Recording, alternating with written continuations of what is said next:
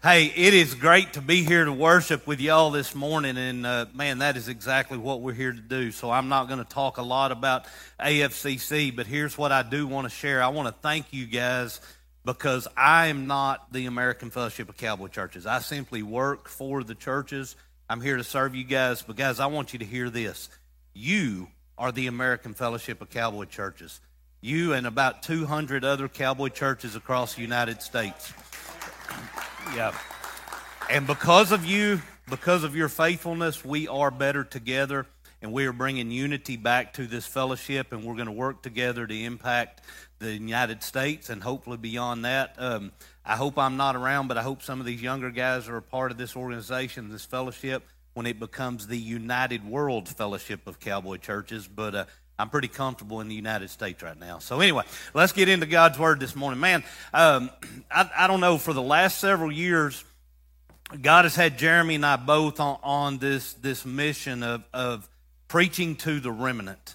All right, preaching to the body of Christ. Now, that's not to say that we haven't been doing evangelism, that we're not trying to present the gospel to the lost, because, guys, that's what every one of us in this building is called to do. If you are sitting in this building today and you remember a time you accepted Jesus Christ as Lord and Savior of your life, then God has called every one of us to share the gospel, to share your story, to present the word to our family, to our coworkers, our neighbors, our community, to our world. It's not the preacher's job, not Nathan's job alone to share the gospel. It's all of our job.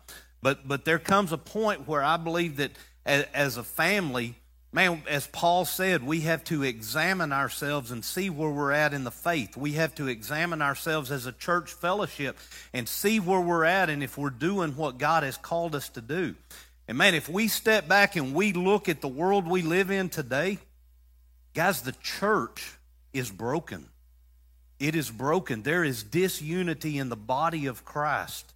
There is disunity because of man made stuff with denominations and all of this other garbage that we have tried to filter into God's Word instead of going back to God's Word and looking specifically at it. So, my prayer this morning is simply this that, that we will leave here better than when we got here because we are willing to dig deeper into God's Word. I was telling Billy earlier, I, I, just my way of preparing a message is I usually write out my notes and, and I've got all that kind of, so it kind of keeps me on track because I'm known to get on rabbit trails and pig trails and squirrel trails and all that other stuff.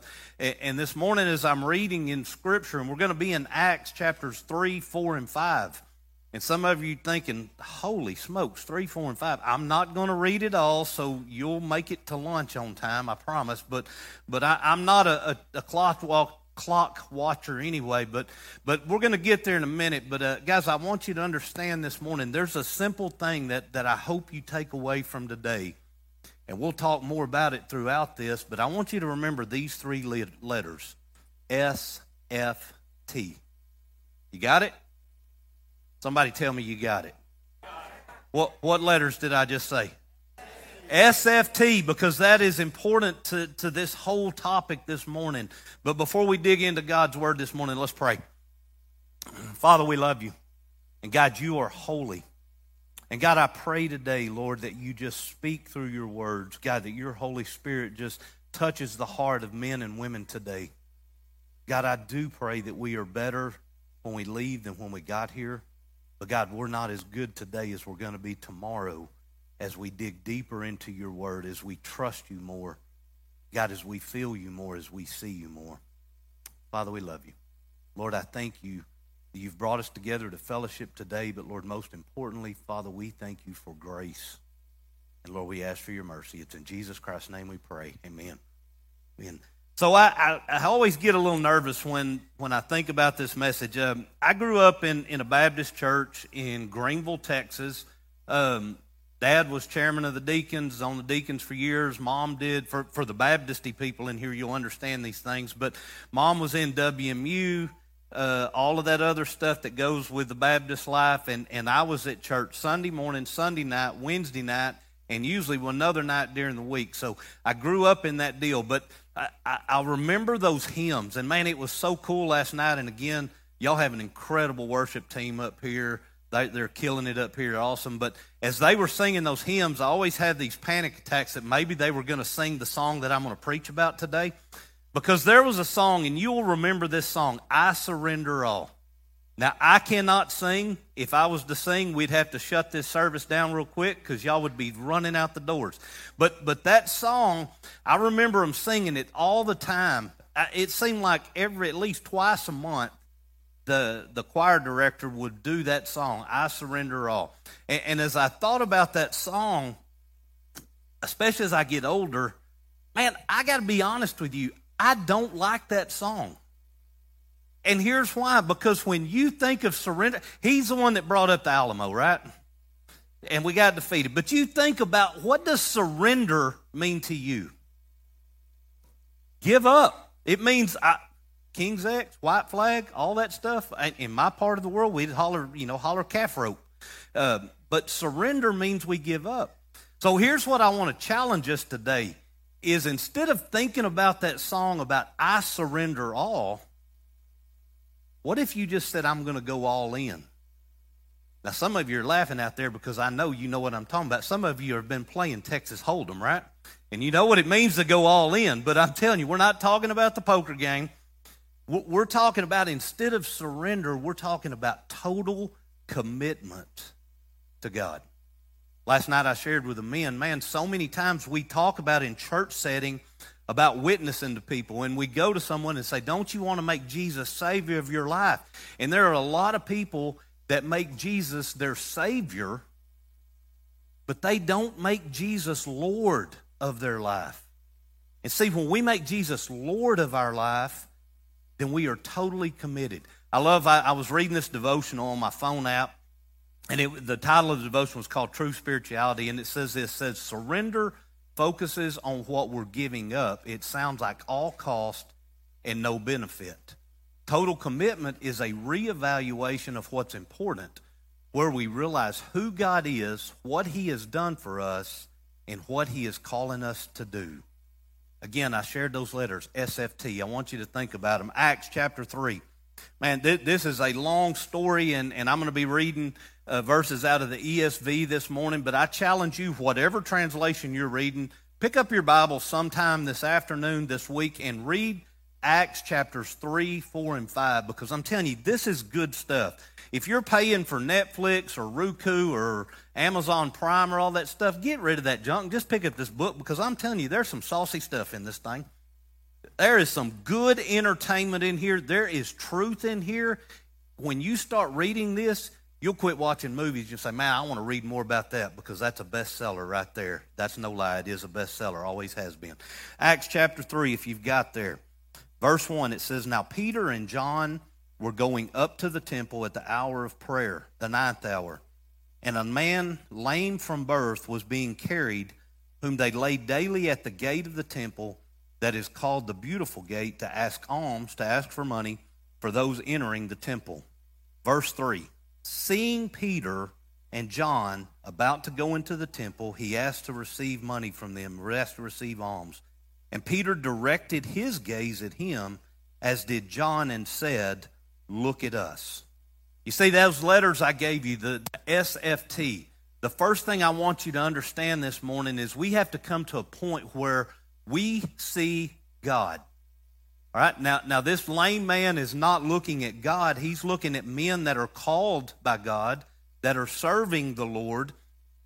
But the first action in that was for him to see them. But then there was another action. It was for Peter and John to see him. I, I, you know, there's so much in this passage here because of the looks, because we have got to see Jesus this morning. Now, some of you are looking at me, well, how can we do that? He, you know, he ascended. Guys, we can see Jesus because Romans chapter 1 says that if we look around, you can see the wonders of God. Have you ever seen the wonders of God? I'm looking at it right now, church. This is a wonder of God that people are coming and we have the freedom to come and worship together. Peter and John are at the temple. They see this lame man and he says, Look at us. Then he fixed his attention on them, expecting to receive something from them. But Peter said, I have no silver and gold, but what I do have, I give to you. in the name of Jesus Christ of Nazareth. I want you to catch this this morning. Peter and John are being obedient to God, and that's what Lord is calling every one of us to do in this room. And you all have a gift, you have a talent, you have something that you can offer to the Lord to serve Him. I tell folks all the time this at Riding the River, right? Some people are called to preach, some are called to teach, some are called to pray, some are called to cook briskets and serve coffee, some are called to work with the children. God help those people. I don't know why they do that. Uh, why would anybody volunteer to be in children's ministry? I don't understand that. I'm not wiping somebody else's kid's butt, by the way. All right? Uh, sorry. See, I told y'all I'll get on pig trails.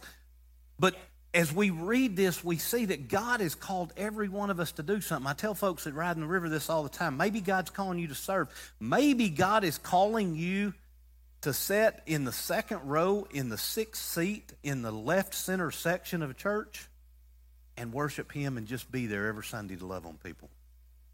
You see, if that person's not in their seat and not fulfilling their calling, then we as a body suffer and people see that person there and they listen to that person. Just as you watch Nathan up here on the stage on this, this deal preaching, there are people that you recognize in this body of believers that they're impacting the kingdom and you see them. And you see God working through them and you see how God is using them. And that encourages us and motivates us to be stronger in the Word, to do more for the Word. Now, please hear me. You cannot earn your salvation. So, sitting in that chair or working in children's ministry or working in the arena ministry or the cook team is not going to draw you better or better place into heaven. What it's going to do is make you more faithful for the grace that you have received. It is going to grow you in the Lord. As Peter and John are in this story, man, they reach out and they simply say these words as we don't have anything, but what we do have, we give to you in the name of Jesus Christ of Nazareth Rise up and walk. The man took him by the right hand and raised him up, and immediately his feet and ankles were made strong. If we keep jumping down, we get to verse 9, and it says, And all the people saw him walking and praising God. You notice something common in this passage so far? A man that's lame from birth sees Peter and John. He sees something. They look down and they see him looking at them and they see him. And because of those two things happening, because he saw them and they saw him, it says here in verse 9, and the people saw him walking. More people seeing, right? So you get where I'm going with this. If we are obedient to what God's called us to do, if we are faithfully serving where God's called us to be, people see that and their lives are changed. People see what you're doing for the kingdom. If we keep reading this, we jump down to verse 11, and it says, While he clung to Peter and John, all the people, utterly astounded, ran together to them in the portico called Solomon's. And when Peter saw, saw it, he addressed the people, Men of Israel, why do you wonder at this? And why do you stare at us as though by our own power or piety we have made him walk?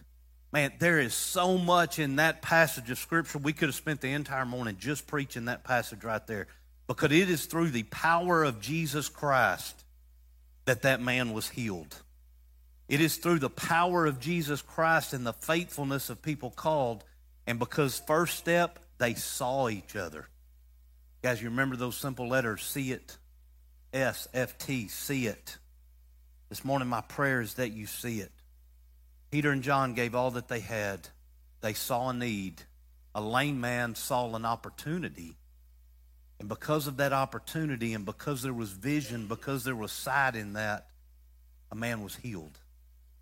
If we keep going through this stuff, and I'm telling you, we're racing through Acts 2, uh, 3, 4, and 5. In verse 16, and it says, And his name by faith, and his name, by faith in his name, has made this man strong whom you see and know, and the faith that is through Jesus has given this man his perfect health in the presence of you all. Now, I want to tell you this, all right? I, am not one of these pastors that, that believes in all this kumbaya, touchy feely stuff. And actually, as we, we've been doing the youth camps now through AFCC for 18 years, And one of the things that used to drive me nuts, I, like I said, I grew up in churches. I would go to church camps, and, and this probably happened in some of your churches growing up. The choir director would get up and he would start singing Just As I Am, and he would sing Just As I Am until somebody got just out of their seat and got just up to the stage and then said, We've had just enough of this. Am I right? I mean, they go on and on, but here's the danger in, in some, the way some of that stuff is done. And in youth camp, I saw this happening with teenagers. The Lord starts speaking through His Holy Spirit to some kid, and they are having a genuine Holy Spirit moment, a come to Jesus moment. The Lord is speaking through His Word to them, and they get out of their seat and they want to go and, and talk to someone.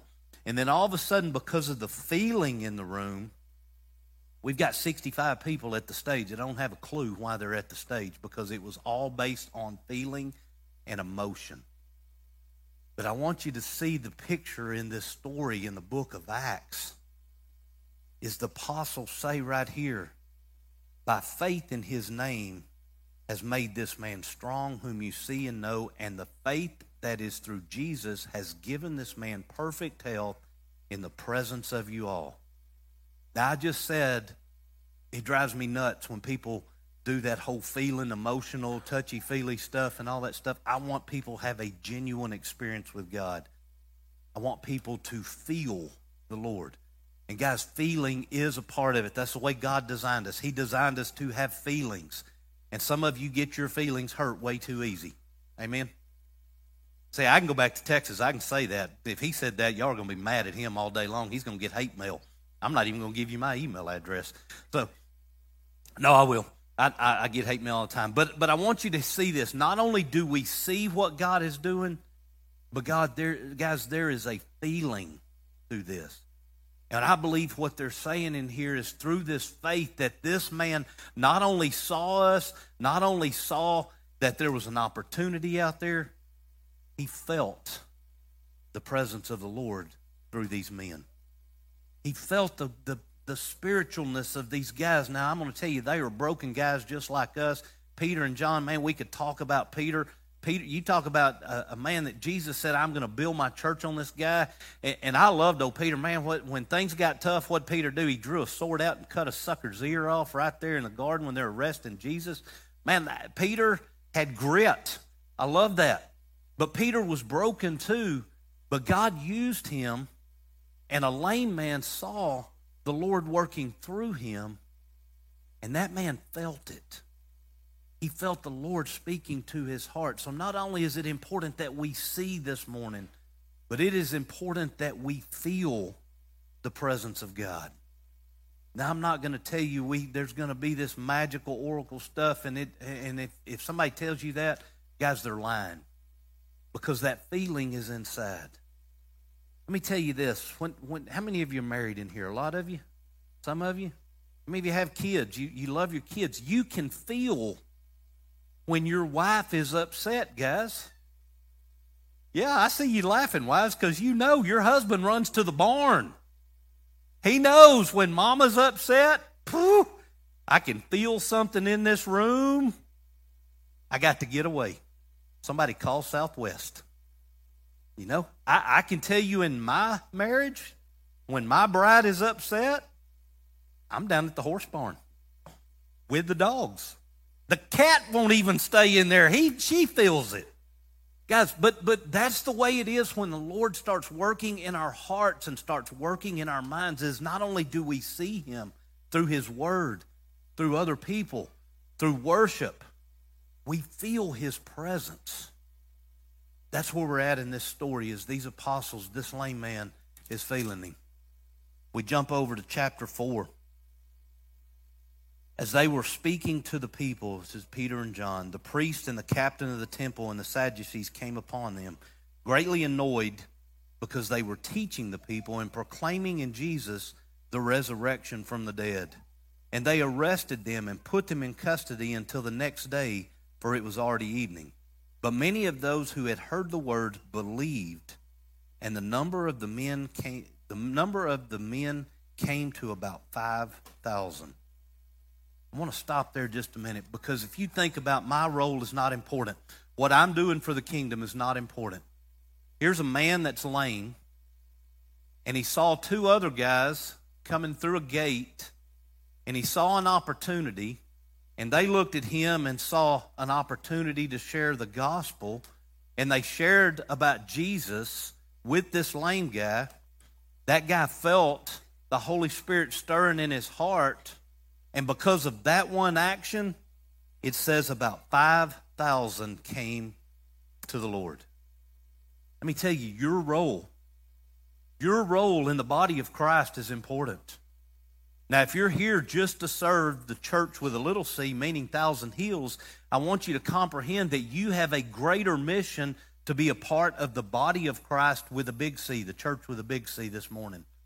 And through that, we can turn America back to where it should be, back to the Lord. We can turn our local communities. Guys, it starts in our household where our family becomes to trust in the Lord. If we keep going through this story, we see, and when they had set, when they had set Peter and John in the midst, they inquired, By what power and by what name did you do this? Then Peter, filled with the Holy Spirit, said to them, Rulers of the people and elders, if we are being examined today concerning a good deed done to a crippled man, by what means this man has been healed, let it be known to all of you and to all of the people of Israel that by the name of Jesus Christ of Nazareth, whom you crucified, who God raised from the dead, by him this man is standing before you. This Jesus is the stone that was rejected by you, the builders, which has become the cornerstone. And there is salvation in no one else, for there is no other name under heaven given among men by which we must be saved. Now, when they saw the boldness of John, Peter and John, and perceived that they were uneducated common men, and they were astonished, they recognized that they had been that they had been with Jesus. But seeing the man who was healed standing beside them, they had nothing to say to the opposition.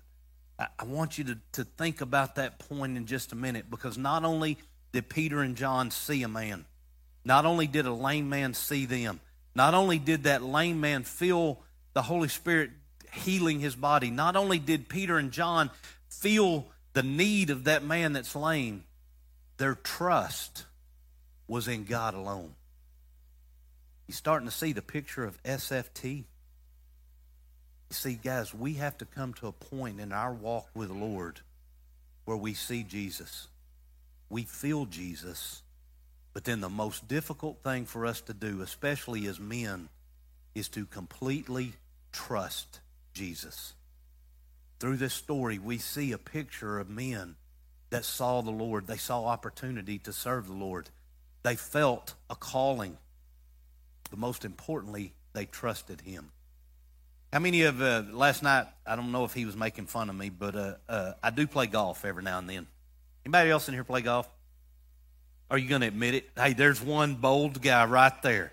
I, I do play golf occasionally, and, and people give me a lot of, you know what, about that. But let me tell you who I play golf with. I play golf with a guy that won Salinas, went to the NFR three times as a bull rider. He is a bona fide cowboy bull rider. He right now, he's a number three roper down in our part of the country. He's a cowboy. Uh, a lot more cowboy than I'll ever be. The other guy uh, rode professional bulls for a long time. So these guys, man, they're bona fide, and, and I play with them, and we have a great time. And one of them tries to wear his cowboy boots on the golf course, and we get kicked off of a lot of golf courses. That's a whole nother message. But but these guys challenged me a few years ago because I, I've used a lot of lonesome dove analogies over the years and sermons, and man, I'm sure some of you are thinking about Gus and you're kind of getting sad, all that stuff. But they challenged me to watch this movie called Seven Days in Utopia, and it's a golf movie. And I thought, I'm not watching that. And they said, Well, Robert Duvall's one of the stars in it. Okay, I'll watch that. So I, I, watched this movie, Seven Days in Utopia, and, and yes, it is a golf movie. The coolest thing ever is Robert Duvall manages this little nine hole golf course, and when he comes out to check on this guy that he's mentoring named Luke, he rides horseback out to the first tee box. How cool is that? Now, I'm going to tell you, I tried to put a set of golf clubs on my horse. Bad idea. Don't, don't, don't do that. Rent a golf cart. Whole lot better deal. But in this movie, This is how I want you to think about this FS, SFT this morning. In the movie, there's two main characters. There's Johnny and Luke, and Johnny is the character played by Robert Duvall. And, and, and through this stuff, Johnny, Robert Duvall, is trying to help Luke, who has had a total meltdown on a golf course, blown up, just life is wrecked out. He's trying to mentor him back into the game of golf. And they go out to one of these golf holes, all right? And man, I should have brought these clips because it's so powerful. He goes to, to a golf hole, and there's a great big oak tree where they're standing between him and the flag. I guess you got to understand golf, the tee box. I mean, the, the green up there. And, and Robert Duvall tells this guy, he says, he says, Luke, I want you to paint your shot. And there's a, there's a blank canvas on an easel out there, and there's some paints up there. And of course, Luke looks at him and he says, Dude, I came to play golf. You have lost your mind. Some of you are looking at me the same way that he was looking at Luke right now. You think, where in the heck are you going with this thing? So, uh, but he said, I want you to paint your shot. And then he walks away. Well, when he comes back a few hours later, man, this there's Luke has painted this picture of this tree. You see the green back there, and there's a red line showing where that ball flight is going to go to the green. And Robert Duvall's character, he says, Now, what did you do? He said, Well, I had to stand here and I had to see where that ball was going to go. But then I stood and I, I, I thought about what it's going to feel like to hit that shot. And of course, from golf analogy, he said, I'm going to hit a nice slow fade and it's going to go around that tree. And then I saw it rolling up on the green. And he said, Man, that's great, but what do you do with that? He said, Man, I don't know. And Johnny tells him, He says, You saw it. You felt it in your heart what you were supposed to do. Now you got to trust it. Now you got to trust it. You see, what Johnny was teaching Luke in there is something that pastors need to be teaching people in their pulpits all the time. Is guys, we preach God's word and we see God's word and you hear God's word. You feel God's word. But how many of us trust God's word? How many of us put our whole trust in that to the point where we see somebody walking up and we ask them for help, and then we see that person with help, and we trust God enough to share the gospel with them. I want to read just something from that book. In this book, this is pages 136 and 37 of Seven Days in Utopia. This is the words that said I could hear the voice of God whisper my name in the deafening silence. I noticed the true work of his artist hand as I took in the landscape as a new creature. The scales fell off of my eyes, revealing his handprint on everything I saw. A miracle was taking place and had nothing to do with the recovery shot to the green. The buried lies in my heart were being replaced by a flood of truth. It was like cool summer rains bringing life and hope where the drought had ravaged the terrain. A transformation was taking place that cannot be put into words. A dry spring was beginning to flow. Johnny's parting words loomed as the only choice. To rid the soul of buried lies, there is only one hope to see Jesus' face, to feel Jesus' presence, to trust Jesus' love. Trust Jesus' love. Guys, here's my challenge to you this morning. Go back and read Acts 3, 4, and 5. Because in that scripture, in those passages, you're going to see the power of a God that loves you so much that he sent his son to die on the cross for you. You're going to feel the love of Jesus Christ through these men and through this story. And I believe we're going to learn to trust God more and give him more control of everything. I'm not asking you this morning to surrender. I'm not asking you to give up. What I'm asking you is to step up, to lean in, and trust Him enough to let Him lead your life, to guide your life. I'm not preaching a prosperity message here because I believe that's bull. What I'm preaching is when you give God complete control of your life, no matter what happens in life, prosperity or failure, you're going to love Him more because His grace is sufficient. His grace is enough. I want to close with these verses Matthew 5 8. Matthew 5 8, Jesus says these words. He says, Blessed are the pure in heart, Blessed are the pure in heart, for they shall see God. I don't know about you guys, but I pray that God gives me a pure heart because I would love to see his face today. Amen. Blessed are the pure in heart, for they will see it. Then we look at, at Acts chapter 17, verses 27 and 26 through 28. Acts chapter 17, 26 through 28. And he made from one man every nation of mankind to live on all the face of the earth, having determined allotted periods and the boundaries of their dwelling place, that they should seek God and perhaps feel their way toward him and find him. Yet he is actually not far from each one of us. And there's so much meat in that passage right there that God allotted periods of time and boundaries, it is no coincidence that you are living in the area that you're living in. It is no coincidence that God has put you here today. It is for a purpose so that others may feel God and that you may feel God. Not only will we see God and feel God, but we get to Psalms 13.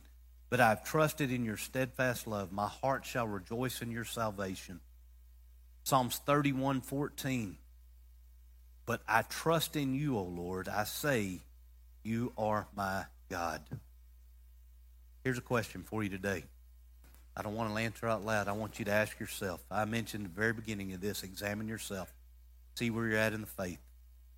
Hopefully, you talk about that every time you do communion. Today, I want you to examine yourself and see where you are in the faith.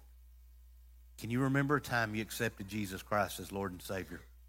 Can you remember a time that you came boldly before the throne of God and said, God, here I am, Jeff Bishop, sinner. And Lord, I need you. Not only made him Savior, but can you remember that time where you surrendered your life and went all in and you began to trust him?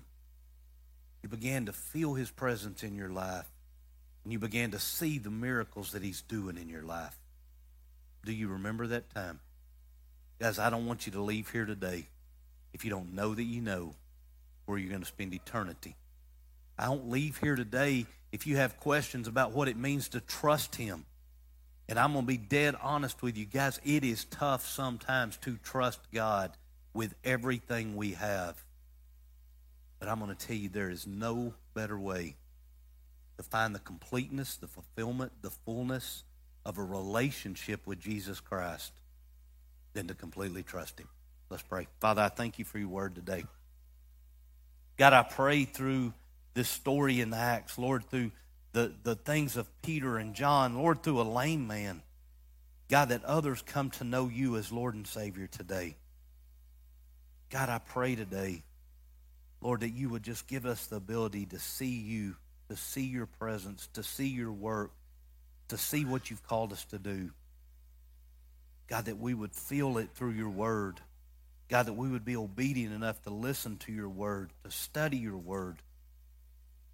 God, not just that, but Lord, today that we would completely be all in, totally committed, and trusting you. Father, we love you. God, I thank you for each person in this building, Lord, their calling, Lord, their, their uniqueness, their ministry that you bring, have given them, and Lord, that they bring. God, I pray as we leave here today, God, that you would just present some opportunity for us today, Lord, to share the gospel. Father, for those in this room today that, Lord, maybe they're struggling and they, they don't know where they're going to spend eternity. They, they don't even understand about this Jesus stuff. God, I pray for clarity for them that they would see with your eyes and hear with your ears. God, be bold enough to speak to you. Father, we love you. Lord, I thank you for saving a messed up sinner like me. Lord, I thank you for your grace. Lord, we ask for your mercy. It's in Jesus' name. God's people said, Amen.